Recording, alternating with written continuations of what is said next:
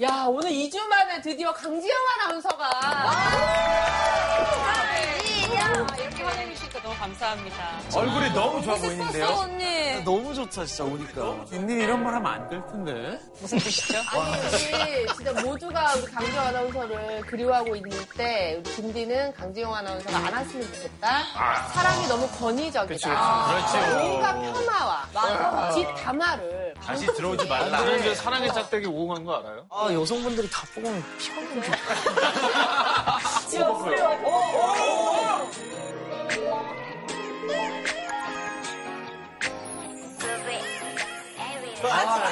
수업 들으러 이러면 안 돼요. 어쩜 이렇게 사람이 보이는 그대로 행동을 할까? 그럼요. 예상했던 대로를 아까 지금 옆이 똑같은 사람.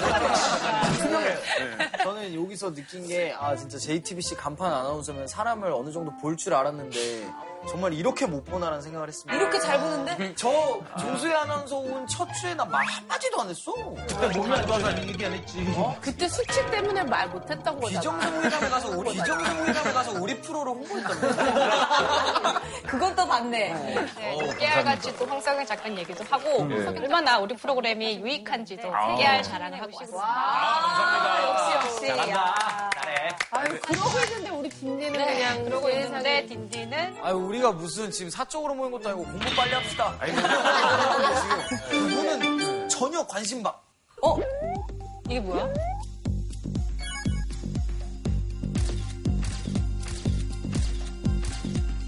디렉트다. 옛날 물건, 물건이 아니고 옛날 그 식물들이. 물건. 근데 와 진짜 이거를 제가 이제 교과서에서 얘네들을 봤을 땐 그 생각을 못 했는데 네. 지금 보니까 약간 우리 매운탕에 들어가는 애들의 선조들처럼 생기더라고요. 아, 어머나 좀 약간 소울같이 생겼고 국물 시원하다. 아노말로까리는 오징어처럼 생겼고요.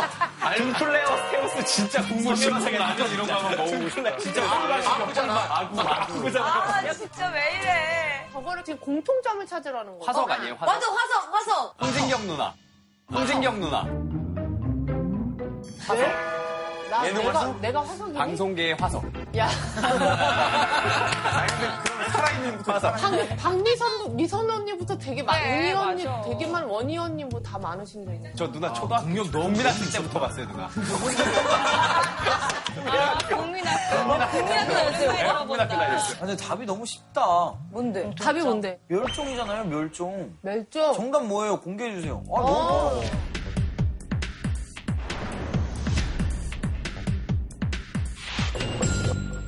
다음 대멸종의 주인공은 주인공?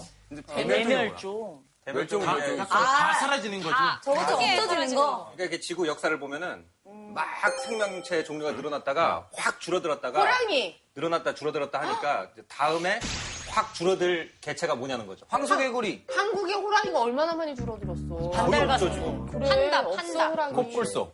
어, 북극고. 아, 나, 나 그거 지금 얘기하려고 그랬는데. 녹으니까 다 걔네들 사는 데가 근데 답이 설마 그 예전에 우리가 했었던 그건 아니겠죠? 그죠? 언제는 뭐 했어요? 그 있잖아요 그거 휴가? 2076년에 인구 소멸국가? 그럼 나라가 멸망한다는 거예요? 다음 세대가 나오지 않는 첫 번째 국가는 한국이 되는 게 맞습니다. 대한민국이 사라진다? 네. 멸종은 무섭다. 그거랑 관련된 거 아니에요? 한국인이라고? 답이? 대멸종 한국인. 대멸종이 한국인. 대멸종. 야, 그 멸종되면 다 같이 멸종되지, 뭐 우리만 멸종되니? 어? 어? 이거 봐, 인류네. 그러니까 내가 관련이. 됐잖아요. 너무 무서워. 충격적인 얘기긴 하네.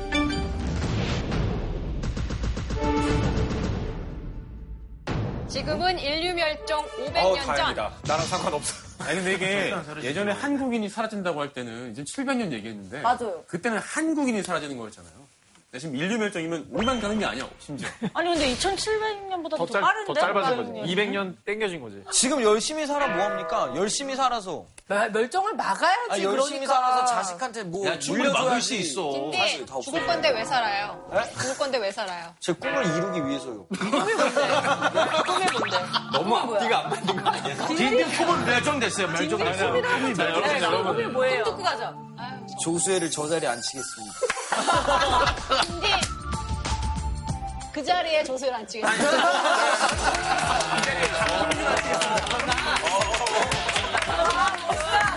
아, 나 이거 너무 그리워서 딘딘 아니, 근데 제가 오늘 강의에서 과연 저 충격적인 얘기가 진짜 사실인 건지 아니면 저걸 막을 수 있는지 정말로 궁금하지 않아요? 근데 여기서 정신 차리고 있는 건 진짜 상진이 하나다. 그 와중에 진행하고 있다, 상진이가. 저는 멀쩡하면 안 돼. 결혼한 지 지금 네 달밖에 안 됐어. 네. 자, 그럼 선생님 한번 모셔볼까요? 네. 네, 나와주십시오. 안녕하세요. 안녕하세요. 안녕하세요. 안녕하세요. 안녕하세요. 아, 아는 사이. 우리 아는. 와, 진짜 선생님도 한 패션 하시네요. 아, 감사합니다.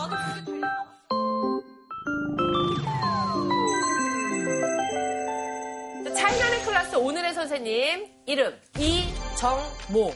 직업 서울시립과학관의 관장님. 별명 자칭 과학계의 거감꾼 대중에게 어려운 과학 지식을 쉽게 전달하는 과학 통역자라 볼 수 있는데요.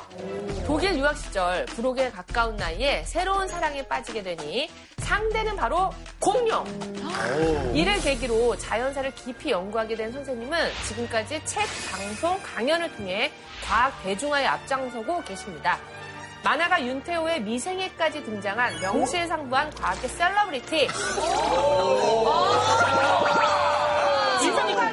유머를 연구한 내생남 이정모 과장님을 소개합니다.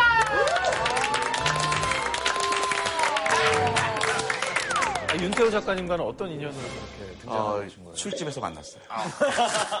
술집에서 만났는데 어느 날 저한테 연락을 하셔서 제 얼굴을 쓰고 싶다고 하시더라고요. 제가 5초도 고민하지 않고 쓰라 그랬습니다. 근데 저 만화 속 주인공하고 선생님하고 좀 많이 닮았는데 마음에 드시나요, 선생님? 별로 안 좋은 캐릭터였어요. 좀 더 좀 거칠게 그렸잖아요. 뭐 싸납고 불친절하게 그렸는데 사실은 저 이미지와는 달리 전 되게 착하고 친절하고 나이스한 타입입니다. 선생님, 보통 이제 공룡이라고 하면은 이제 보통 애들 되게 좋아하는 동물이잖아요. 그치. 어떻게 뒤늦게 빠지게 된 거예요? 독일에 유학 갔는데 처음으로 자연사 박물관 이런 데 가봤어요. 근데 가보니까 너무나 커다란 동물이 있는 거예요. 일단 크다는 게 커다란 매력이더라고요. 일단 크기도 한데다가 요즘 없대요. 거기다 좀 괴상하게 생겼어요. 그래서 남들은 다섯 살부터 좋아할 공룡을 저는 서른다섯 살부터 좋아했죠. 그래서 좀 오래 갈 것 같아요. 아, 근데 공룡 좋아하는 사람 중에 나쁜 사람이 없더라고요. 어, 그럼요. 서울시립 박물관에서는 좀 공룡 뼈들이 많이 전시가 되어 있나요? 어, 서대문 자연사 박물관이 있잖아요. 어, 아시아에서 가장 좋은 자연사 박물관이라고 생각하는데요. 특히 아크로칸토사우루스라는 공룡이 있어요. 그 세계에서 아크로칸토사우루스를 보려면 두 군데밖에 없는데요.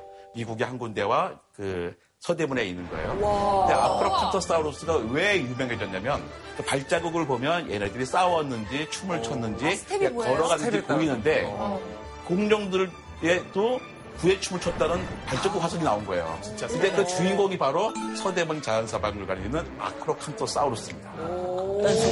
이런 과학관을 만들어야 되겠다라는 그 꿈이나 철학 같은 게 있어요? 예, 나의 재능은 좀 전문가들이 하는 과학의 영역을 일반 시민들에게 전달해주는 중간에 거강꾼 역할을 할 수 있지 않을까. 쉽게 좀. 예, 전문가는 바쁘잖아요. 예. 그건 못해서가 아니라 바쁜 분들이니까 그 다른 사람들이 그 역할을 대신 해주면 좋겠다 생각을 하고선 자연사 박물관 관장도 하게 됐고 서울시립관 관장도 하게 됐죠. 그런데 선생님이 갑자기 500년 후에 인류 멸종이란 무서운 주제를 저에게 던져주셨잖아요. 네. 그게 수치가 어떤 근거에서 나온 건가요? 어, 이 과학자들이 짧으면 500년, 길면 만 년이라 그러는데요. 만 년은 터무니없이 긴 거고요. 네. 저는 상당히 500년 쪽에 가까운 해가 있을 거라고 생각합니다. 여섯 번째 대멸종은 때문에 생긴 거예요. 폭염, 폭우, 홍수 이런 게 어마어마하게 일어납니다. 사방에 산불이 막 나겠죠. 빙하가 사라져요. 그럼 막 섬나라 맞습니다. 같은 거 없어져. 어, 다 없어지는. 수자원도 고갈돼요. 지구 식량 생산의 25%가 사라집니다. 전쟁 같은 게 일어났겠죠. 전쟁이 일어나게 됩니다. 가 되면 드디어 여섯 번째 대멸종이 완성이 되는 거죠. 인간이 지구에 더 이상 존재할 수가 없게 되는 겁니다. 500년이 아니라 50년도 될 수 있고 그 멸종 기간이 예. 또 500년이 뭐 또 우리가 다 노력하면 뭐 1000년으로 또 늘어날 수도 있고 그거는 좀 되게 유동적인 부분인 그 것 같아요. 문제를 우리가 이제 어떻게 하면 극복할까를 생각해야 되기 위해서 네. 오늘 이 강연이 마련된 거죠. 네. 살려주세요. 네. 그럼 지금부터 네네. 자연사에 관한 강연을 한번 시작해 보겠습니다. 그러니까 우리가 자연사를 배우는 이유가 있습니다. 그 옛날에 살았던 생명들이 왜 멸종했을까? 왜 3억 년 동안이나 바닷속을 지배했었던 삼엽충이 멸종했고 1억 6천만 년 이상 육상을 지배했던 공룡이 멸종했을까? 거기서 반면 교사를 얻어서 맞습니다. 우리가 어떻게 하면 인류가 더 지속할 수 있을까를 고민하려고 자연사를 배우는 거죠. 네. 네. 자, 지구의 나이가 46억 년이에요. 근데 첫 번째 생명이 생길 때까지 8억 년이 필요했습니다. 첫 번째 생명은 38억 년 전에 만들어진 거예요. 그러니까 생명이 쉽게 생기는 게 아닌 거죠.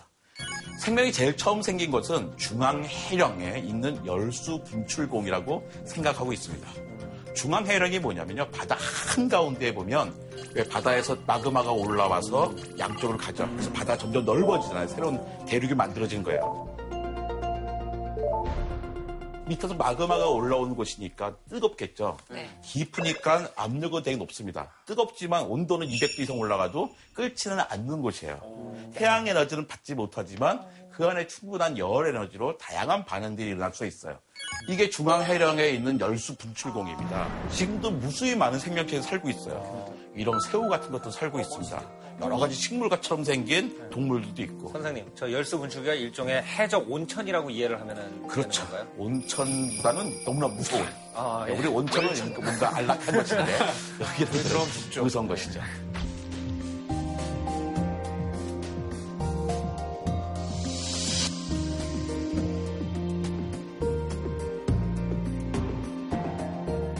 거기서 여러 가지 생명을 이루는 분자들이 만들어지고 그 분자들이 거기서 우연히 기름주머니 안에 들어갔겠죠. 기름주머니 안에 들어있는 RNA라고 하는 핵산이 첫 번째 생명체였습니다. 최초의 생명체는 아마 이런 모습이었을 겁니다. 그때가 38억 년 전입니다. 38억은 너무나 큰 숫자잖아요. 너무 큰. 아마 1년으로 줄여보면 좋을 것 같아요. 자연사의 흐름이 어떤지 알 수가 있거든요.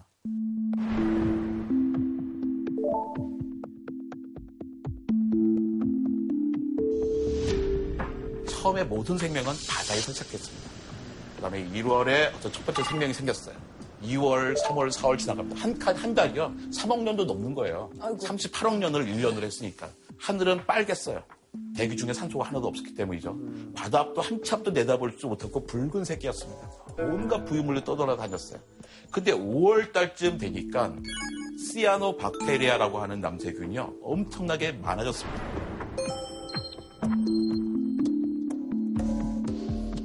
시아노 박테리아가 2월 달부터 있었지만 많지 않았어요. 5월 달쯤 되니까 많아지면서 엄청나게 많은 광합성을 시작하는 거예요. 광합성을 하니까 어떻게 해요? 산소가 생기죠. 산소가 생기니까 바닷속에 떨어진 온갖 금속 물질들과 결합해서 가라앉고 그 바다는 조금씩 조금씩 투명해지고 하늘은 조금씩 조금씩 파래지겠죠.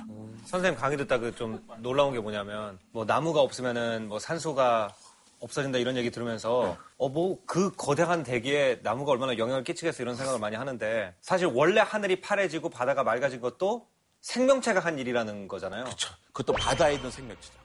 지금도 마찬가지예요. 산소의 3분의 1은요, 바다에서 나옵니다. 바다에 있는 박테리아, 바다에 있는 식물성 플랑크톤, 바다에 있는 여러 가지 식물들이 만들어낸 거죠. 바다는 어마어마하게 크잖아요. 그래서 바다는 우리에게 되게 중요한 요소입니다. 그 다음에 6월과 7월 넘어가는 사이에 산소를 사용하는 박테리아가 산소를 사용하지 못하는 박테리아에게 잡아먹혔어요. 잡아먹혔는데 소화가 안 되고 그 안에 같이 사는 거예요. 첫 번째 공생을 시작한 겁니다. 그 박테리아가 우리 몸에 들어와서 미토콘드리아가 된 거죠. 미토콘드리아는 에너지 효율이 17배나 높아지거든요. 그래서 우리는 다 미토콘드리아가 수백 개씩 갖고 있는 훌륭한 세포를 갖고 있죠. 그러다가 이제 8월 말이 되자 생명에겐 위기가 닥칩니다. 왜냐면 대기의 산소 농도가 높아졌어요. 하늘이 파래졌고요, 마침내. 바다가 투명해졌습니다. 야, 파란 하늘과 투명한 바다, 생명이 살기 좋은 거 아니야? 하는데 반대예요. 왜냐면 산소는 독이기 때문입니다. 생각해 보세요. 쇠판에 산소가 막 결합하면 어떻게 됩니까? 목이 들어요. 녹슬어 부서지잖아요. 사람들 산소가 많으면 늙는다고. 그렇죠. 우리 활성산소 때문에 뭐 피부도 안 좋아지고 암도 걸린다고 이야기 하잖아요. 산소가 유전자에 결합하면 유전자가 망가집니다. 그 생명은 위기에 빠졌는데 이때 생명은 기가 막힌 장치를 발명해요. 그게 바로 유성생식입니다. 암컷과 수컷이 있는 거예요. 그 전에 혼자 자기를 복제할 때는 망가진 유전자가 후손들에게 전달되잖아요. 유전자가 망가졌으니 거기에 해당하는 단백질은 생기지 않겠죠. 그러니까 문제가 생기는데 암컷의 유전자가 망가졌다 하더라도 수컷의 유전자가 살아있으면 후손이 단백질을 만들어낼 수 있죠. 또더 중요한 건 돌연변입니다. 자기를 복제할 때는 실수가 별로 안 일어나요. 친구 노트 베낄 때도 하나 베낄 땐 괜찮아요. 근데 두세 명 거 빌려가지고 잘 종합적으로 베끼겠다 하다가 실수 많이 하잖아요. 마찬가지예요. 암컷과 수컷의 유전자가 섞이면서 오류가 많이 생깁니다. 그러니까 돌연변이가 막 늘어나는 거죠. 돌연변이 보통 안 좋은 거잖아요. 근데 환경이 급격히 변할 때는 돌연변이가 새로운 기회가 될 수가 있습니다. 그게 바로 9월 달 일이었고요. 10월 달에는 다세포 생명이 생겼습니다. 드디어 세포 여러 개가 모인 거죠. 너무 오래 걸렸어요. 오래 걸렸습니다. 30억 년 걸리선 걸린 주말이 거예요. 오기 전에 한 주간. 금요일까지 엄청 긴 거. 그러다 11월 달이 되자 또 한 번 위기에 닥쳐요. 얘가 나왔구나. 산소의 농도가 15%까지 높아진 거예요, 대기에. 지금 대기의 산소 농도가 21%거든요. 산소 양으로 치면 에베레스트 꼭대기보다 낮습니다. 숨도 못 쉬어요. 그런데 대기의 산소 농도가 0%에서 시작했던 생명들에게 15%는 가혹하게 높은 환경이었죠. 이때 생명은 또 기가 막힌 장치를 발명하는데 바로 단단한 껍데기예요, 이렇게. 단단한 껍데기 생기니까 산소가 만들어 투과되지 못합니다. 필요한 곳으로만 전달되는 거예요. 또 단단한 껍데기 생기니까요. 처음으로 센티미터 단위로 커다란 생명체가 생겼습니다. 말랑말랑한 건 커질 수가 없었거든요. 그래서 이때 바로 아래 지층에는 화석이 거의 나오지가 않아요. 말랑말랑하니까 화석이 잘 되지 않고 화석이 됐다 하더라도 밀리미터 단위니까 발견할 수가 없는 거죠. 선생님 바퀴벌레는 저 때부터 있었던 겁니까? 좀 더 있어야 됩니다. 한참 더 있어야 됩니다. 바퀴벌레는 육상에 살고 있잖아요. 아 직 네. 바다 생물. 아직 바다. 11월까지 받아요. 11월 중순까지 바다입니다. 저 때가 시작하는 게 11월 4일쯤 되는 거예요. 지구의 역사를 왜 고생대, 중생대, 신생대 나누잖아요. 그러니까 고생대가 11월 4일 날 시작한다 그랬어요. 그때가 지금부터 5억 4천 100만 년 전의 일입니다. 11월 4일 날은 지구에 어마어마한 일이 생기는데요. 바로 눈이 생긴 겁니다. 눈? snow 말고 eye. 아. 네. 그 전에 바다의 생명체들은 눈이 없었어요. 입을 아 벌리고 바다에 떠다닙니다. 누군가 내 입에 들어오면 맛있게 먹고 내가 누군가 입에 들어가면 재수없게 죽는 거예요. 당연히 헤엄도 치지 않았겠죠. 어디로 갈 줄 알고 헤엄을 치겠어. 다니는 거예요. 근데 눈이 생기고 나니까 내가 누구를 쫓아가 될지 누구로부터 도망가야 될지 알게 되는 거예요. 그 다음부터 어떻게 헤엄치는 기술이 필요하니까 여러 가지 지느러미 같은 부속질이 생기고 또 모양과 색깔도 다양해지죠. 11월 21일쯤에는 상어가 생기고 25일쯤엔 드디어 나무가 생깁니다. 예, 그러면서 어떻게 해요? 육상의 생명이 살 수 있는 조건이 만들어진 거죠. 그 다음에 12월입니다. 12월 달은 막 동물도 육상으로 올라가 있던 시점이에요. 12월은 너무나 많은 일이 있기 때문에 하루가 천만 년쯤 됩니다. 전체가 한 칸이에요. 그러다가 12월 10일부터 중생대가 시작되거든요. 고생대가 끝나고 중생대가 되는 거예요. 전혀 다른 생명이 됩니다. 그 다음에 12월 25일부터는 신생대가 시작됩니다. 이때는 포유류의 시대가 돼요. 근데 포유류가 저때 생긴 건 아니에요. 공룡과 거의 같은 시대에 생깁니다. 근데 괜히 좋아 나도 같이 태어났으니까 나도 낮에 막 돌아다니려 하면 어떻게 되겠습니까? 잡아먹히잖아요. 잡아먹죠. 포유류가 택한 방법은 주먹만한 크기로 야행성으로 사는 거였어요. 밤중에 깨어나서 잠자고 있는 공룡 좀 발 좀 갉아먹고 알 좀 훔쳐먹고 이런 걸 했죠. 근데 커다란 공룡이 사라지고 나니까 얘 자기네들의 세상이 된 거죠. 무주공산입니다. 설치류처럼 작은 포유류들이 점점점 커지다가 메모도 되고 그러다 마침내 12월 31일에는 인류도 등장하게 되는 거예요. 지구의 모습은 끊임없이 변화해 왔습니다. 지구의 환경이 바뀔 때마다 거기에 살고 있는 생물들도 달라요. 환경이 바뀌면 살고 있는 생명도 다른 겁니다. 그 환경에 따라서 다양한 생명들이 생겼는데 환경에 잘 살아남는 생명들이 자연에 의해서 선택된 거죠. 선생님 근데 지금도 어떻게 보면 종이 없어지거나 생겨나는 경우도 간혹 있지만 이 대멸종이라는 게 구체적으로 어떤 용어인지 설명을 좀 부탁드립니다. 다 없어지는 게 대멸종인지 그렇죠. 뭔지. 일상적으로 되는 멸종 말고도 커다란 멸종은 지구에 한 11번이나 있어요. 그 중에 다섯 번을 대멸종이라고 하는 거죠. 전 지구적으로 지나치게 길지 않는 시간에서 엄청나게 많은 생명체들이 골고루 사라지는 게 대멸종이에요.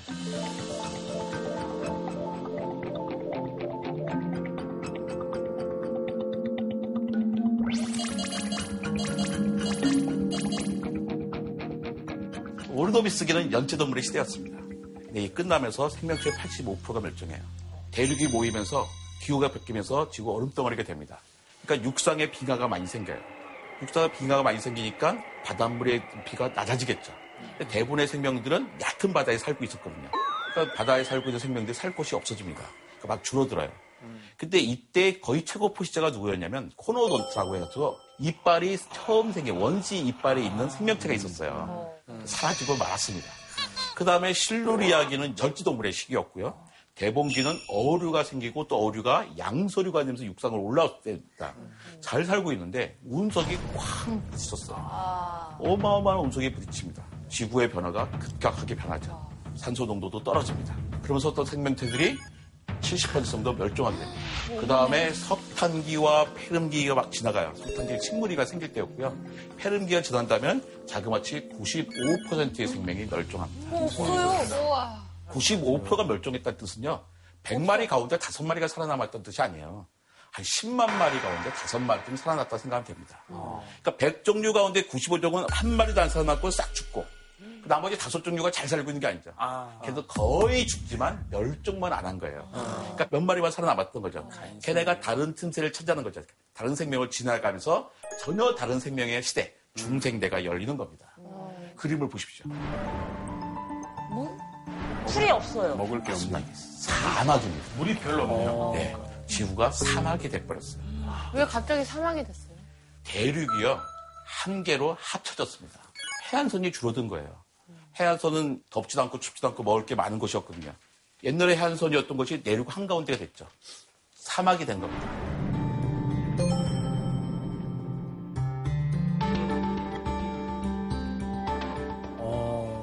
이게 다가 아니에요. 설상 가상이 있습니다. 시베리아에서 어마어마한 화산이 터져요. 이 현무암이 있잖아요. 까만 돌. 그게 시베리아에 있는데요. 두께가 400m에서 3km예요. 넓이는 유럽만큼 큽니다. 한라산의 높이가 1950m거든요. 평균 잡아서 한라산 높이의 현무암 덩어리가 유럽 크기만큼 있다는 거예요. 어마어마한 화산이 터진 거죠. 100만 년 동안 화산이 터집니다. 100만 년 동안. 동안. 중간에 만 년, 2만 년 쉬기도 해요. 너무 무서워. 지질학은 단위가 너무 이게 우리가 다른 것 같아요. 그러니까 요 아프리카에 살던 친구들은 시베리아에 무슨 일이 났는지 몰라요. 모르죠. 하지만 슬금슬금 저희 친구들이 죽어나갑니다. 그러다가 95%까지 멸종하게 된 거죠. 그럼 그 화산이 터져서 화산재가 대기중을 덮고 거기에 이제 햇빛이 안 들어오고 이러니까 그냥 다 멸종된 건가요? 그것도 중요한 이유 중에 하나죠. 예. 이런 거 처음에 여러 가지 가스가 나오는데요. 이산화황은 일단 지구를 냉각시켜요. 지구 냉각시키니까 바다가 낮아졌어요. 또 이산화황, 염소, 불소들은 산성이잖아요. 산성비를 내보냅니다. 그러니까 식물들 죽고 바다가 또 산성화되죠. 또 이산화탄소들이 나오거든요. 이산화탄소 온실가스잖아요. 또 지구가 더워져요. 근데 원래 바다에 살던 생명체들은 죽으면 바다에 가라앉잖아요. 썩으면 메탄이 됩니다. 그 메탄은 메탄 hydrate라는 형태로 물 속에 갇혀져 있는데 지구 온도가 더워지니까 극지방에 있던 메탄 hydrate가 쭉쭉 올라와서 메탄이 지구 바깥 대기 속으로 나오는 거예요. 근데 메탄은 이산화탄소보다 강력한 온실가스거든요. 그러니까 계속 악순환이 계속되다 보니까 식물 죽고 식물 죽으니까 초식동물 죽고 초식동물이니까 육식동물 죽어요. 거기다가 식물이 없으니까 비가 오면 어떻게 해요? 물이 쓸려서 바다로 내려가죠.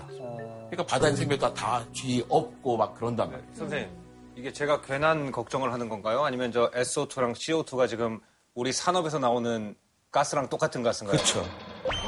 세 번째 대멸종의 양만큼은 아니지만 네, 거의 100만 정도 나온 거잖아요. 근데 우리는 상당히 짧은 시간 안에 저걸 내보내고 있는 거예요, 지금요.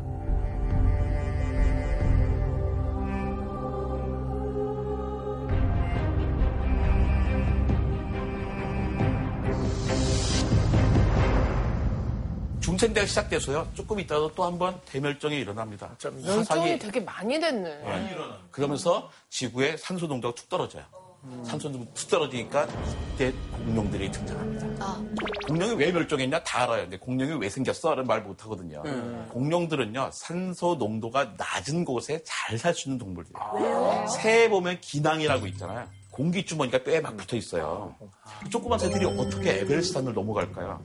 걔네는 숨을 내쉴 때도 산소를 세포에 공급할 수가 있어요. 기낭에 산소들이 들어있어서. 근데 공룡들도 마찬가지입니다. 뼈에 막 기낭들이 있었던 거예요. 그러니까 산소 농도가 낮을 때 잘 살 수 있던 동물이었던 거죠. 아, 이 얘기를 해줘야겠다. 그러다가 공룡들 잘 살고 있었는데 6,600만 년 전입니다. 또 지름 10km짜리 거대한 운석이 지구에 꽉 부딪히면서 난리가 납니다. 꽉 부딪혔으니까 어떻게 해요? 처음에 열폭풍이 나겠죠. 근처가 뜨거워서 죽고요. 그 다음에 쓰나미 나고, 근데 그 충격에 의해서 지진이 나죠. 지진 때문에 화산도 터집니다. 화산 터지면 아까 봤잖아요. 온갖 가스들이 나옵니다. 결국에 나중에 화산재가 지구를 덮어요. 지구는 추워지고 빛도 차단되니까 광합성 못합니다. 광합성 못하면 식물 죽고 초식동물 죽고 육식동물 죽는 거예요.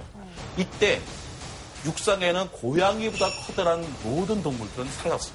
그러니까 공룡들 가운데서도 고양이보다 작은 것만 살아남는 거죠. 포유류들은 어차피 다 작았어요. 그럼 또 다른 생명체의 기회네요, 멸종. 그렇죠. 멸종은 나쁜 게 아니에요. 멸종이 없었다면 다섯 번째 대멸종이 없으면 어떻게 됐을까요? 너무 종류가 많아서. 우리가 없죠. 우리가 없죠. 공룡이 제가 공룡을 좋아하지만 공룡이 지구를 여친까지 지배하는 게 저한테 무슨 의미가 있어요? 공룡을 공룡이 사라진 덕분에 우리가 있을 수 있는 거죠. 그리고 지금이 여섯 번째 대멸종을 우리가 실제로 경험하고 있는 거예요. 아니, 지금 일어나고 있는 중입니까? 예. 아니 근데 사실 멸종이라 그러면은 한 번에 다 같이 그냥 죽는 건 줄 알았어요. 그러니까 다섯 번째 대멸종은 지름이 10km짜리 우석이 꽝 부딪혀 생긴 거잖아요. 그러니까 되게 급격하게 일어나는 사건이죠. 그래도 최소한 2만 년이 걸렸습니다. 2만 년. 생명들이 뭐 70% 이상의 생명이 싹 사라질 때는 꽤 긴 거였죠. 지금도 비슷한 상황 생기면 다 없어지는 거죠. 어, 그럼요. 운석으로 우리가 어떻게 이기겠어요? 근데 다행히 운석이 오는 거는 과학자들이 알 수 있고 또 날아오는 운석을 지구를 비껴나가게 할 수 있는 기술도 있습니다. 그러니까 너무 걱정은 하지 않으셔도 돼요. 영화 아마겟돈에 보면 예. 운석에 탈출해가지고 막 폭탄 심고 막 그걸 없애버리고 윌리스 형이 희생해요. 브루스 윌리스 예. 희생으로 뭐 그런 방법도 있고요. 예. 또, 또 거울을 설치해가지고 태양풍으로 진로를 바꾸게 할 수도 있고. 아, 또 간단한 방법이 있군요. 네. 그런 많은 고민들을 하고 있, 반사가는. 기 때문에 이렇게 운석으로 문제가 되는 건 괜찮은데 네. 그런데 근데 지금 이 안에서 여섯 번째 대멸종이 운석이 오지도 않았는데 네. 화산이 터지지도 않았는데 네. 계속 일어나고 있는 게 문제인 거죠. 근데 왠지 호모 사피엔스들은 두뇌가 워낙 기발하기 때문에 지구를 탈출해서 다른 행성을 찾는다거나 뭐 이런 방법도 찾아낼 것 같아요. 믿을 건 앨런 머스크밖에 없어요. 크리스토퍼 논란도 있어. 네, 맞습니다. 논란 감독의 인터스텔라. 오히려 그 멸종은 그런 식으로 일어날지도 몰라요. 왜 되게 급격하게 일어나는 게 아니라 서서히 일어나는 거잖아요. 어떻게 지구가 거의 사막화되고 있죠. 살 수가 없게 됩니다. 과학적으로 봤을 때도 그 영화가 굉장히 좀 설득력이 있거나 고증이 잘 되는 영화. 오크라. 아, 네, 물리학적으로 정말 최고의 영화라고 생각합니다. 아, 진짜? 영화를 그 자문했던 킵슨 박사. 올해 내지 앞으로 짤- 아주 가까운 시기에 노벨 물리학상 받을 분이에요. 중력파 발견한 분이고.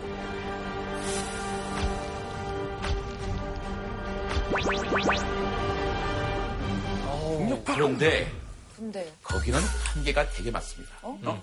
인간 수정란 2,000개를 가지고선 외계 행성체를 찾아가는 거잖아요. 너무 네. 적나요, 이 세계가? 아, 적, 적지 않아요. 내가 충분히 많은 것 같은데요. 네. 그때 땅에 있는 아빠 브랜드 박사와 우주선에 달고 있는 딸 브랜드 박사가 화상통화 같은 걸 해요. 아빠가 딸에게 이런 얘기 합니다. 우리는 개인으로서의 우리가 아니라 종으로서의 우리를 생각해야 되는 거야. 딸아, 너는 인간들이 살 수 있는 새로운 행성을 찾아가다가 외롭게 죽고 말겠지. 너와 나 개인을 생각하지 말자. 그럼 인류종은 영원하지 않겠니? 하고 이야기한 거예요. 물리학자 친구들이요 그 장면에서 눈물을 흘렸대요. 아 감동적이라고. 저는 그 자리에서 무릎을 치면서 한숨을 쉬었어요. 왜요? 그분들이 뛰어난 물리학자일지 모르지만 생태학적으로는 정말 젠장인 거예요. 가능성이 없나요? 산 좋고? 물 좋고 공기 좋은 곳에 인간 2천 명이 태어났어요. 네. 그 사람들의 큰 볼일은 누가 분해해 주나요? 박테리아. 박테리아 어디 있어요 거기? 산 좋고 물 좋으면 있지 않나요? 생명이 살려면 수만 종의 미생물, 수만 종의 식물, 수만 종의 동물이 복잡한 생태계를 이루어야지만 살 수가 있는 거예요. 근데 달랑 사람만 가지고 갖다가 풀어놓으면 거기서 우리가 어떻게 살겠습니까? 세균도 많이 가져가야 됐어요. 그런 식으로 하려면 그걸 다 갖고 가야 되잖아요. 그렇죠. 에너지와 자원이 그만큼 있지도 않아요. 그럴 노력이 있다면, 그럴 기술과 에너지가 있다면 우리가 지구를 좀 더 지켜보려고 해야겠죠. 선생님, 시간을 뒤로 돌리는 쪽이 좀 현실적이잖아요. 그럼 우리가 없겠죠. 네. 예, 이850 멘트. 전으로 시간을 돌리겠습니다.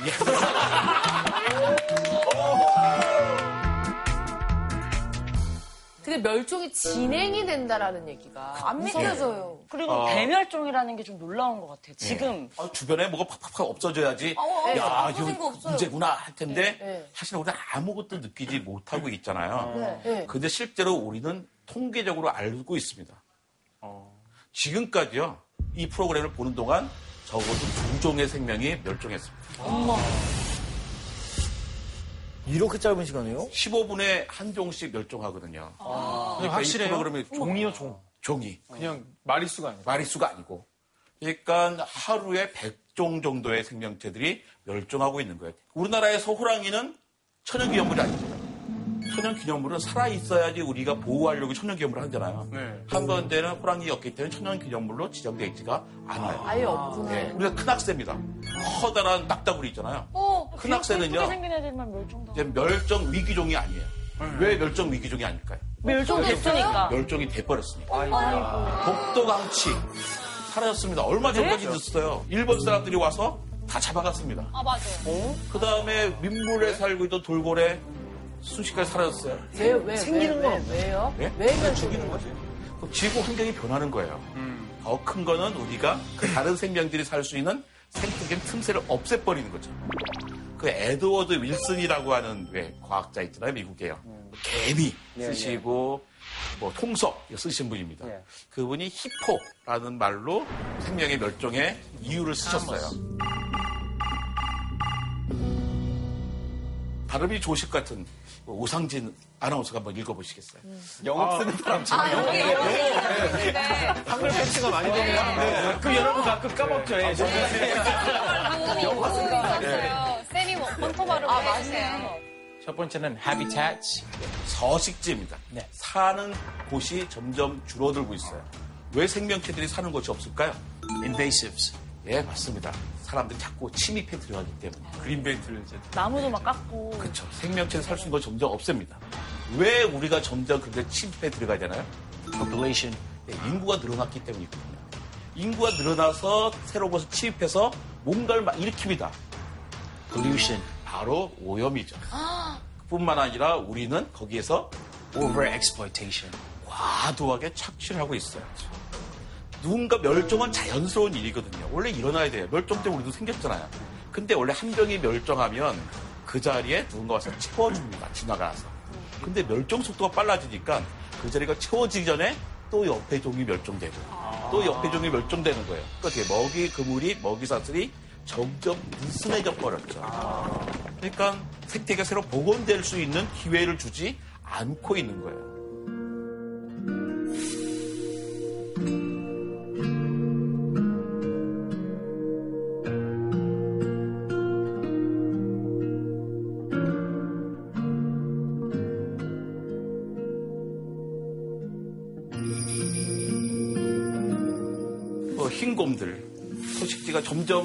줄어들고 있어요. 녹아버려가지고. 녹아버려서 기온 때문에. 요즘 북극곰들이 살 수 있는 얼음도 별로 없잖아요. 그렇죠.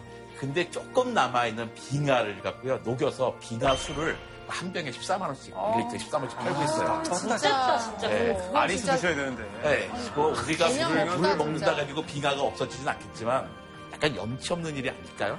사람 욕심이 약간 아프리카도 이제 코 뿔 수 있잖아요. 네. 이제 그 이거 뿔 때문에 뿔 잘라가는 거. 잘라가고 가져가니까 한약재로 쓰잖아요. 상아도 있잖아, 저기 코끼리. 코끼리가 요즘은 상아가 없는 애들이 태어나요. 안 먹히려고. 진화한 거네요. 아, 그 사람들이 상어를, 상아를 좋아하네. 그럼 나 상아 없는 애를 낳아야지가 아니에요. 그러니까 일단 상아가 나오는 유전자가 있고 상아가 안 나오는 유전자가 있었는데 그 상아가 나오는 유전자 많이 없어지고 있는 거야. 참 잡아가니까. 맞아, 맞아. 상아가 안 나온 애는 사람들이 사냥을 안 했죠. 그러니까 그 유전자가 널리 퍼져가지고 점점 상아가 없는 새끼들이 이제 많이 태어나고 있는 거예요. 이게 자연에 너무 인간이 개입을 해버렸네요. 예. 그 낚시하는 사람들이 많이 잡는 베스? 네. 그것도 되게 생태계 파괴하는 어종으로 알고 있고. 맞아. 그래가지고 그거는 잡아도 된다고 베스 낚시 엄청 하잖아요. 맞아요, 맞아요. 그게 저기에 살던 겁니다. 그 미국의 남동부에 살던 거예요. 근데 1973년에 우리나라 수산청에서 일부러 도입했어요. 왜요? 아, 그래요? 그 당시 먹고 살 게 없었잖아요. 그러니까 걔네들이 무럭무럭 자라니까 한번 들여오자. 근데 이 친구들이 되게 공격성이 강해요. 맞아요. 움직이는 것만 보면 무조건 발라서 잡아요. 물고기들을. 그러니까 우리나라의 작은 고기들이 씨를 말려버렸습니다. 맞아. 걔 때문에. 그런데 그걸 누가 회복하고 있냐면 우리나라 살고 있는 또 토종 물고기들이에요. 쏘가리, 가물치들이 걔들을 막 잡아먹어요. 그래서 지금 상당히 안정화되고 있죠. 그래서 거의 뭐 같이 살 수 있는 정도가 됐어요. 근 데 똑같은 문제가 미국에 생기고 있습니다. 미국에 있는 동양 사람들이 쏘가리와 가물치를 좋아해서 미국에 도입을 했어요. 갖다 갖고 갔다가 강에 푼 거예요. 걔네들이 어떻게 해요? 베스를 먹어요. 그 저기에 살고 있는 베스를 다 잡아먹는 거예요. 근데 베스나 가물치, 쏘가리는 잘못이 없어요. 자기 자리에서는 워낙에 포식자를 잘 살고 있는 거예요. 그래서 사람들이 여기에 갖다 놓고 저기에 갖다 놓으면서 괜히 미움을 받게 만들어 놓은 거죠. 자연이 의외로 사람들만 없으면 잘 유지를 해요. 체르노빌 같은 경우도 그 난리가 났었는데 지금은 동물도 살고 있잖아요. 사람만 없으면 자연끼리는 금방 회복하고 살고 있습니다. 근데 저출산이 꼭 나쁜 건 아니네요. 지구의 어떤 환경을 위해서는. 아, 그 꼭 그렇지도 않습니다. 그 아주 어려운 문제예요. 나는 인간이 없는 지구를 꿈꿔 하신 분이 있거든요. 자기도 인간이. 그러면서. 그럼 내가 속으로 생각했어요. 그럼 선생님 먼저 사라지세요. 할 수밖에 없어요. 어쨌든 우리는 인간이잖아요. 인류잖아요. 인류가 있는 걸 기본으로 삼고선 어떻게 해결점을 찾으려고 그래야지 우리가 지구 환경을 지키고 다른 생명, 생태계를 유지하는 이유가 뭐냐면 우리가 살아남기 위해서거든요. 지금 상황이 제일 좋은 거는 지금 정도의 인류수를 유지하는 거예요. 더 이상 확 늘어가지 않고.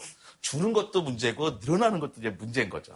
선생님, 꿀벌이 멸종을 하면 인간의 식량난에도 굉장히 큰 영향을 끼친다는 기사를 봤거든요. 네. 근데 꿀벌이 멸종을 하면 인간도 멸종을 한다는 얘기가 있던데. 아니 근데 인간 식량난에 며- 그 영향을 내가 끼치나요? 그거 들었어. 꽃가루를 못짠 사람. 걔네가 옮기니까. 듀오잖아. 걔네가 듀오잖아. 아. 번식을 못하잖아. 그게 결혼하는 거잖아. 식물들은. 어, 나는 그냥 못하는 거지. 꿀벌하면 꿀만 그냥 갖다 주는 것만 생각하니까 그 생각을 네. 못했네. 그러니까 우리가 가장 많이 사용하는 살충제가 neonicotinoid 계열의 살충제예요. 그러니까 니코틴과 뭐 비슷한 거죠. 근데 이 neonicotinoid 계열의 살충제는 꿀벌이 방향을 찾아가는 걸 능력을 교란시켜요. 그리고 여왕의 개체 수도 줄여버립니다. 근데 더 문제가 뭐냐면 그 살충제에 중독이 돼요. 자꾸 그 찾아가. 꿀벌이 그러니까 일을 안 하고 계속 저 담배 막 이렇게 줄담배 피고 있는 거랑 비슷한 거예요. 비슷한 겁니다. 네. 그래서요? 식물들이 자- 꽃을 피우고 이세들을 계속 못 만들어내는 거예요. 그 식물들이 막 줄어들면 초식동물들 먹을 거 줄어들고 초식동물 먹을 거 없어지면 육식동물도 먹을 것들이 없어지고 결국에는 인류들까지 문제가 생기다는 거죠.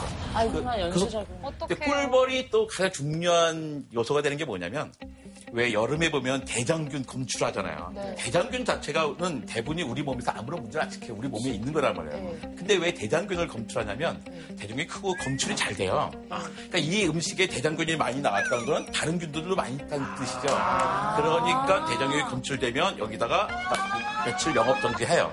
자, 꿀벌은 자, 집으로 돌아오잖아요. 그러니까 우리가 알아요 주인이 어 몇 마리가 작년보다 줄었네가. 그러니까 꿀벌이 줄어들었다는 뜻은 다른 곤충들도 얼마나 줄어들고 있는지를 우리가 쉽게 지표로서 볼 수가 있는 거죠. 꿀벌에만 영향을 주는 게 아닌 거죠. 말벌한테도 영향을 주는 거죠. 예. 그 하도 줄다 보니까 미국에서는 호박벌을 멸종 위기 종으로 이렇게 지정을 했습니다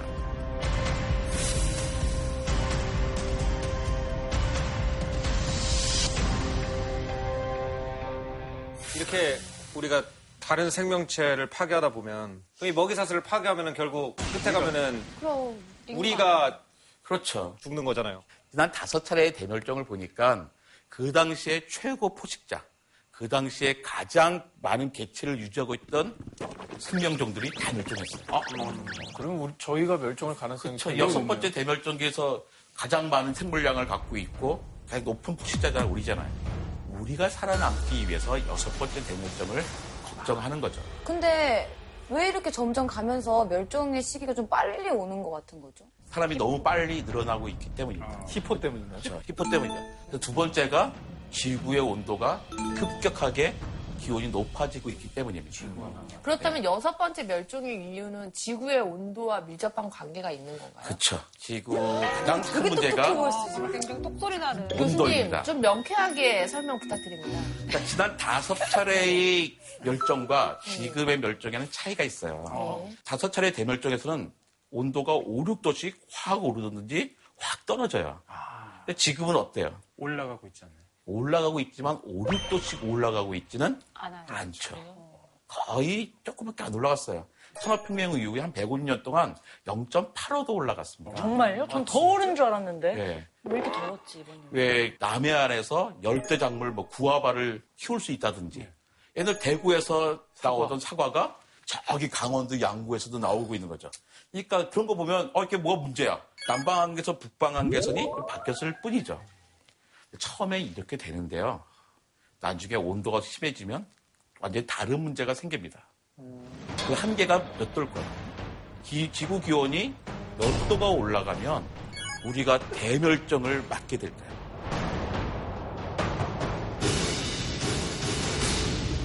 너무 칸이 작은데?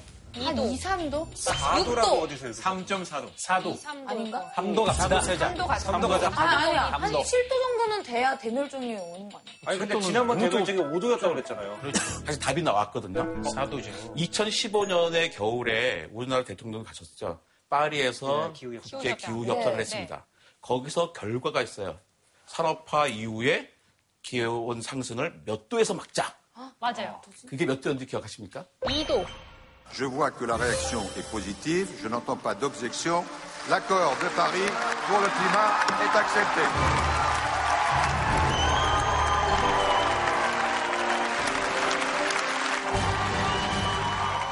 맞습니다. 2도입니다. 제가 봤거든요. 기사. 지구 평균 기온이 2도가 상승하면 여섯 번째 대멸종이 아주 가까워지는 거예요. 그럼 아까 0.85도가 높아졌다고 하니까 지금 남은 게 한 1.15도밖에. 그쵸, 1.2도밖에 안 남은 거죠. 근데 왜 2도냐? 5, 6도씩 올랐었는데, 마찬가지입니다. 2도가 오른 순간까지는요, 천천히 올라요. 2도부터는 이렇게 오르게 됩니다. 아, 아까 말씀하신 메탄이 그쵸. 공기로 그러니까 여러 가지 이유로 있어 급격하게 오르게 돼요. 예를 들어서 산불도. 마찬가지죠. 요즘도 보면 여름에 보면 스페인, 뭐 이탈리아, 그리스에서 산불 나가지고 뭐한 달씩 불나고 막 그러잖아요. 맞아요. 근데 2도쯤 올라가게 되면 국지적으로 5도, 6도씩 오르는 데가 있습니다. 근데 거기서 뜨거우니까 어떻게 해요? 육지에 습기가 없어집니다. 메말랐어요. 그 산불이 납니다. 사방에 산불이 막 나겠죠. 그 산불이 나니까 산불 때문에 온도가 높아져요. 또 산불이 나면서 이산화탄소를 더 배출하겠죠. 그래서 악순환이 계속되면서 6도까지는 순식간에 올라가 버리게 되는 거죠. 온도가 오르면요. 왜 2도가 오르는 게 중요한 문제인가를 잠깐 따져볼게요. 일단 1도가 오르면요. 폭염, 폭우, 홍수 이런 게 어마어마하게 일어납니다. 근데 지금도 뭐 맞아, 이번에 맞아. 허리케인도 그렇고 맞아. 이런 건 엄청나게 오고 있잖아요. 0.85도밖에 안 올랐는데 그 허리케인 어마어마하게 큰 어마가 등장했잖아요. 역대 최고.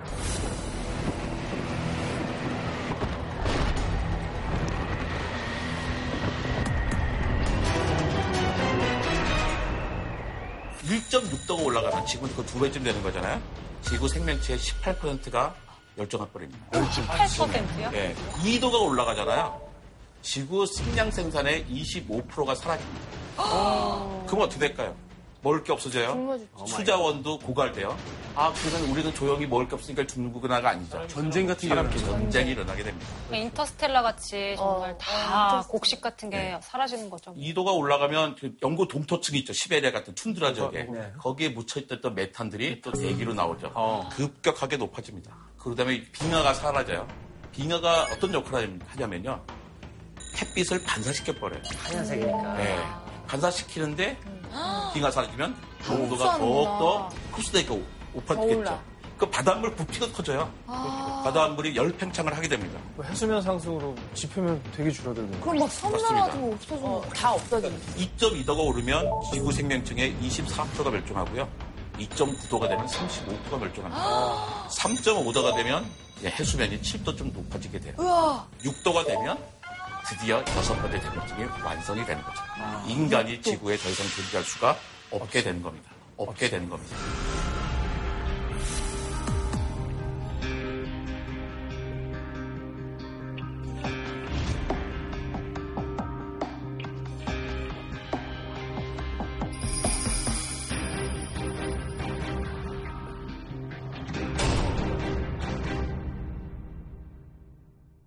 선생님 말씀하신 게 2도가 오르면 그 뒤로부터는 6도까지 올라가는 건 금방 올라가죠. 2도까지는 우리가 컨트롤할 수 있는 거예요. 우리가 이산화탄소 덜 배출하고 어떻게 해보자 그러는데 2도가 넘어서 버리면 우리가 그때 가서 야 우리 삶을 바꿔보자 한다고 하더라도 우리 마음대로 바뀌는 게 아니라는 겁니다. 근데 트럼프 대통령이 얼마 전에 파리 기후 협약을 탈퇴하지 않았나요? 그러니까 약간 어이없는. 그러니까 미국이라 그러면 가장 많은 에너지를 사용하고 가장 많은 가스를 배출한대잖아요. 다른 나라보다 훨씬 더 책임감을 가져야 되는 나라고. 그런데 미국 대통령께서 그걸 딱 탈퇴를 해버렸어요. my solemn duty to protect America and its citizens. The United States will withdraw from the Paris Climate Accord 지금 당장 미국은 편할 겁니다. 그, 그 규제를 덜 해도 되고. 근데 걔 한치 앞도 내다보지 못한 행동인 것 같아요. 그러니까 핵심 포인트가 다섯 번의 지난 대멸종은 이제 자연적인 이유고 이제 찾아오는 여섯 번째는 인간이 이유네요. 예, 여섯 번째 대멸종은 인간 때문에 생긴 거예요. 그래서 인류새라는 이름이 나오게 된 거죠. 지금의 대멸종은 인류의 기후가 변화하고 생태계가 파괴됐기 때문인데 그 주인공이 누구냐? 바로 인간이다. 그러니까 지금의 지질 시대를 인류새라고 이름을 붙이자 한 거죠. 그러면 인류새가 언제 시작됐을까? 그러니까 제일 처음에는요 홀로새 정도를 생각했어요.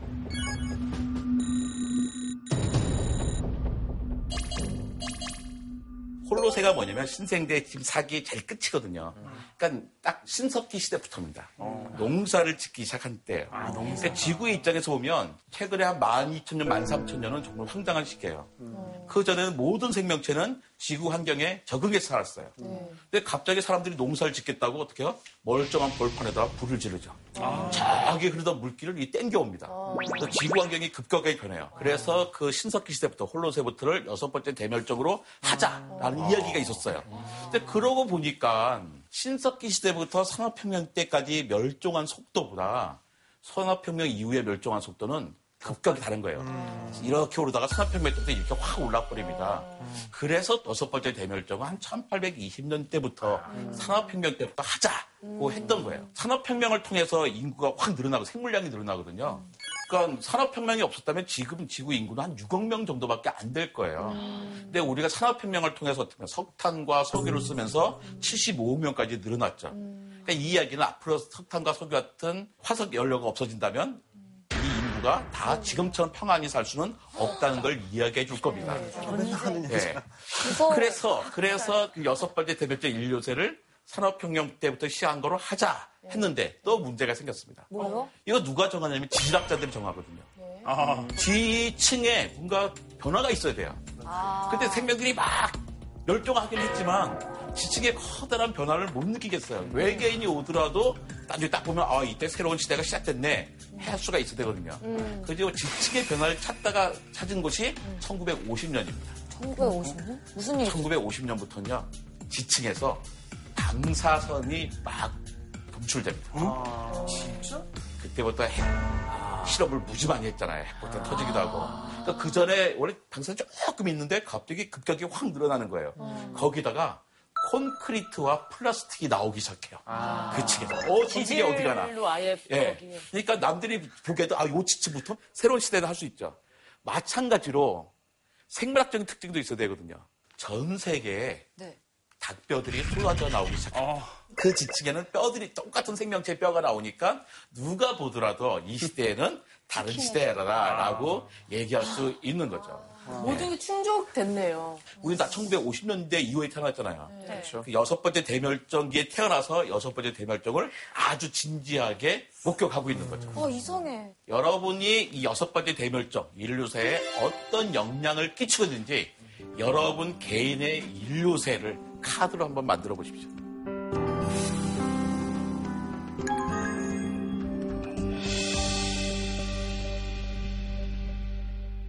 저는 고기를 너무 좋아하거든요. 예. 특히 소고기를. 예. 애들 별로 안 먹고. 어, 우리 불쌍한 소들.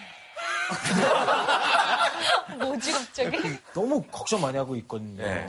왜냐면 이제 탄소가 이제 배출을 많이 한다고 하니까 고기를 먹는 게 줄여야 되냐 고민 엄청 많이 하고 있어요. 우리 공기 중에 나오는 메탄의 대부분을 가장 많이 내보내가 소예요. 소가 방귀 끼고 트림하면서 내보내고. 그럼 많이 먹어야겠네요. 아니죠. 아니, 그러니까. 우리가 소를 많이 먹으려다 보니까 소를 많이 키워야 되고. 그러니까 이산화탄은 덜 없어지고 메탄은 더 많이 생기고 아. 저는 채식주의자예요. 어? 어? 오? 채식주의자. 채식이 옳다고 생각합니다. 하지만 내 몸은 아니 근데 지금 제가 듣기로는 소나 돼지나 이런 가축들을 키우고 먹이기 위해서 미국 같은 경우에는 옥수수를 사료를 제일 많이 예. 쓴대요. 그래서 수많은 나무를 다 베고 거기를 다 옥수수 밭을 그렇죠. 만든다는 거예요. 예. 그래서 땅이 황폐화되는 게 엄청나게 크다라는 얘기 들었고요. 그러니까 전 세계 사람들이 다 채식주의자가 된다면 지구 온난화의 상당한 부분이 줄어들 거예요. 지구 온도가 2도 좀 올라간 들어오면 아마 법으로 소고기 금지 법이 생길지도 모르겠습니다. 저는 택배 주문을 자주 하는 것도 대멸종을 앞당기는 정말 인류세인 것 같아요. 왜냐면 나중엔 박스 이만큼이 쌓이더라고요. 맞아, 생각 많아요. 예. 네, 이것 또한 제가 혹시 나무를 많이 베는 근데 그게 또- 박스만 있으면 그런데 그 안에 버블 그 비닐 같은 맞아요. 거. 에어컨 그런 거를 배송할 다 때도 결국 자연으로 나가가지고 모든 거를 소비하면 소비할수록 인류세를 더 앞당기는 거죠. 네. 심지어 책을 많이 보는 것도요.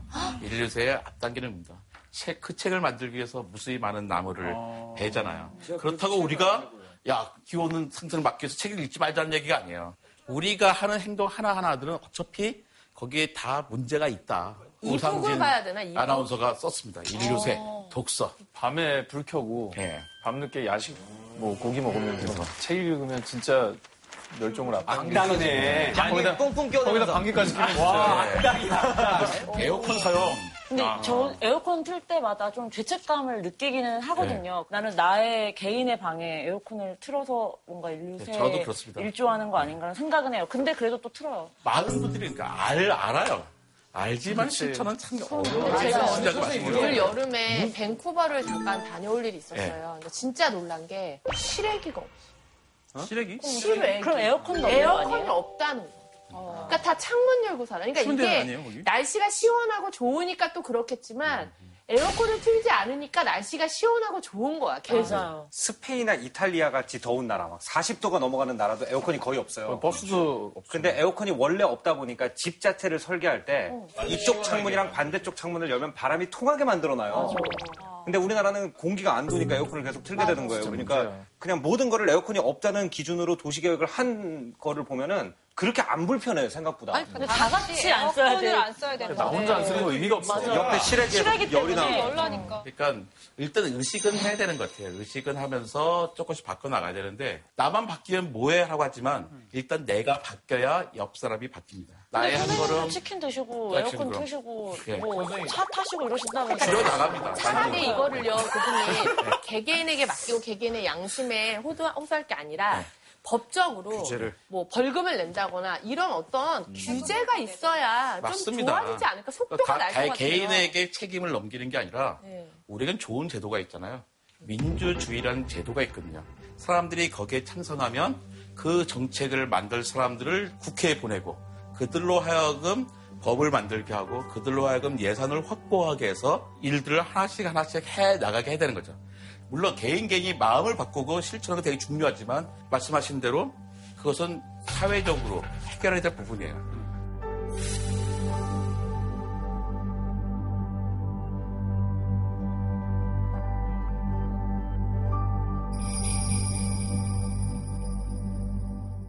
어, 생명들은 지금 동물들은 똑같은 문제가 있음에도 불구하고 자기들이 다 극복을 해나가고 있어요. 공생을 통해서 극복을 하고 있거든요. 우리 한번 동물들에서부터 한번 좀 배워볼 필요가 있는 것 같아요. 네. 그러니까 나는 늑대예요 하는 동화가 있습니다. 동화? 엄마 토끼풀이 아기 토끼풀에게 동물들의 습성을 가르쳐주는 이야기예요.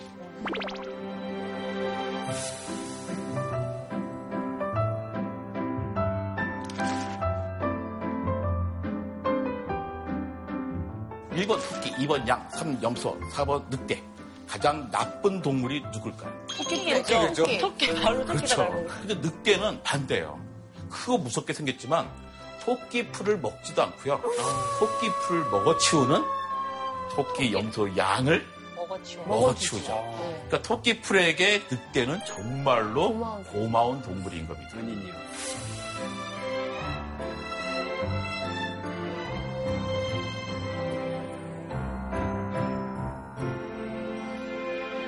우리 물고기들도 되게 재밌어요. 자기네끼리 공생을 합니다. 솔베 간팽이 사냥을 할 때요.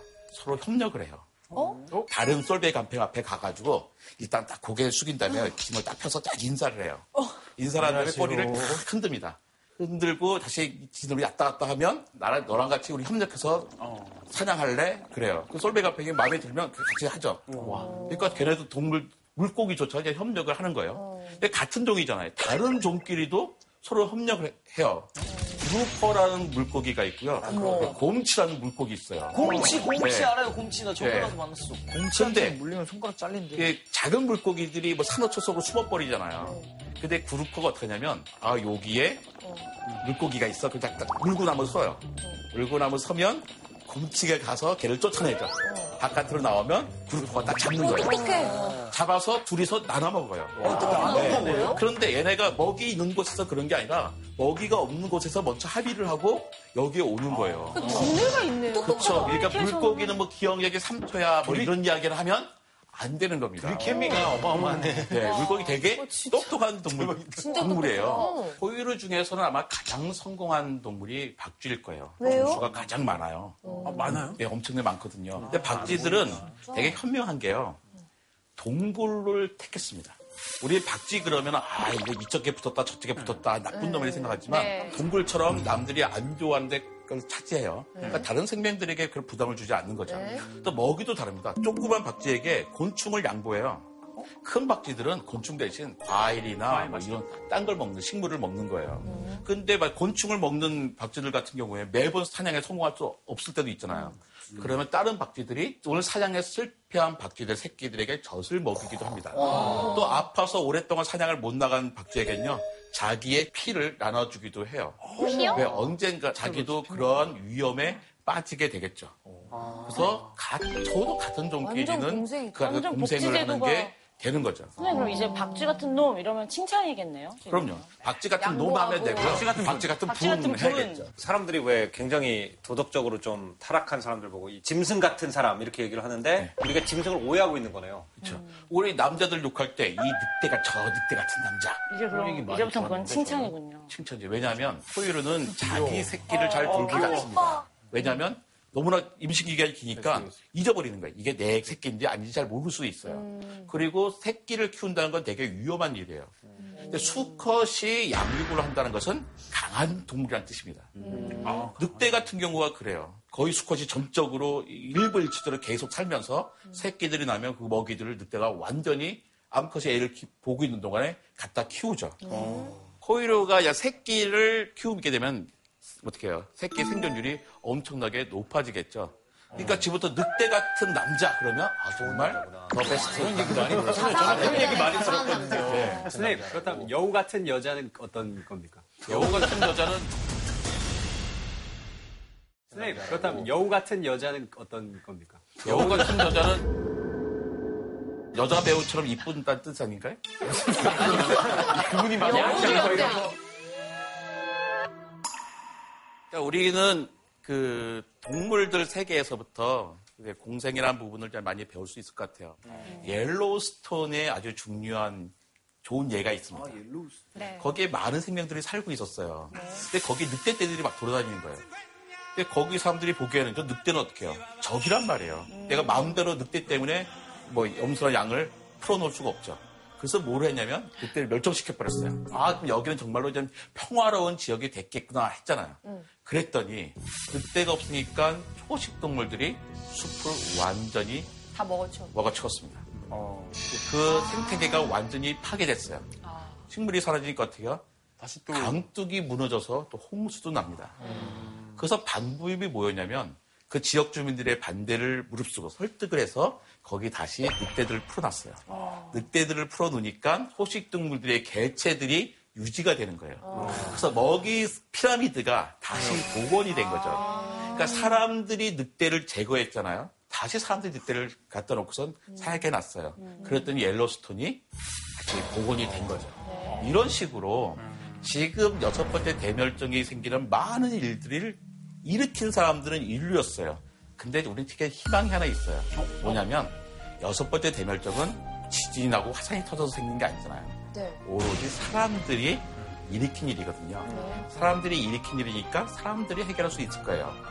우리만 바뀌면 인류세를 훨씬 늦출 수 있기 때문입니다. 감사합니다.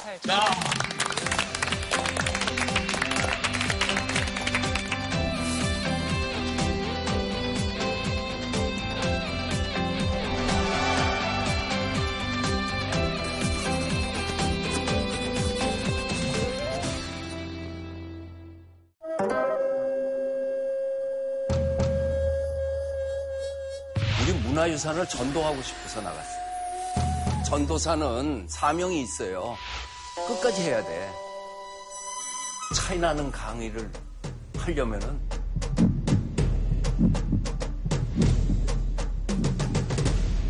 선생님의 팬인지라 직접 가서 듣고 싶다 이런 생각이 들었어요. 기대돼요.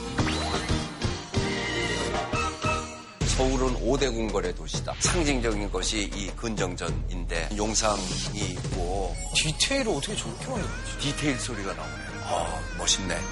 서양에 파르테논 신전이 있으면 동양엔 서울에 종묘가 있다. 다섯 개만 더 있었어. 아니, 하나만 있어도 돼. 그렇게 욕심이 많아. 어, 저 질문들이 다 너무나 뛰어나서 저한테 질문상은 어떻게 할지 모르겠는데 성덕님이죠? 덕덕님. 덕원님. 성덕 덕덕. 덕덕님께는 일단 공명을 드리겠습니다. 피랑을 싸우는데요. 서대본 자연서방 사랑해 주시고 아드님께 말씀을 드렸습니다.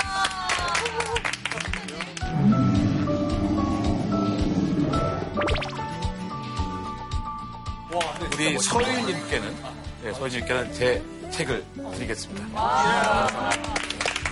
감사합니다.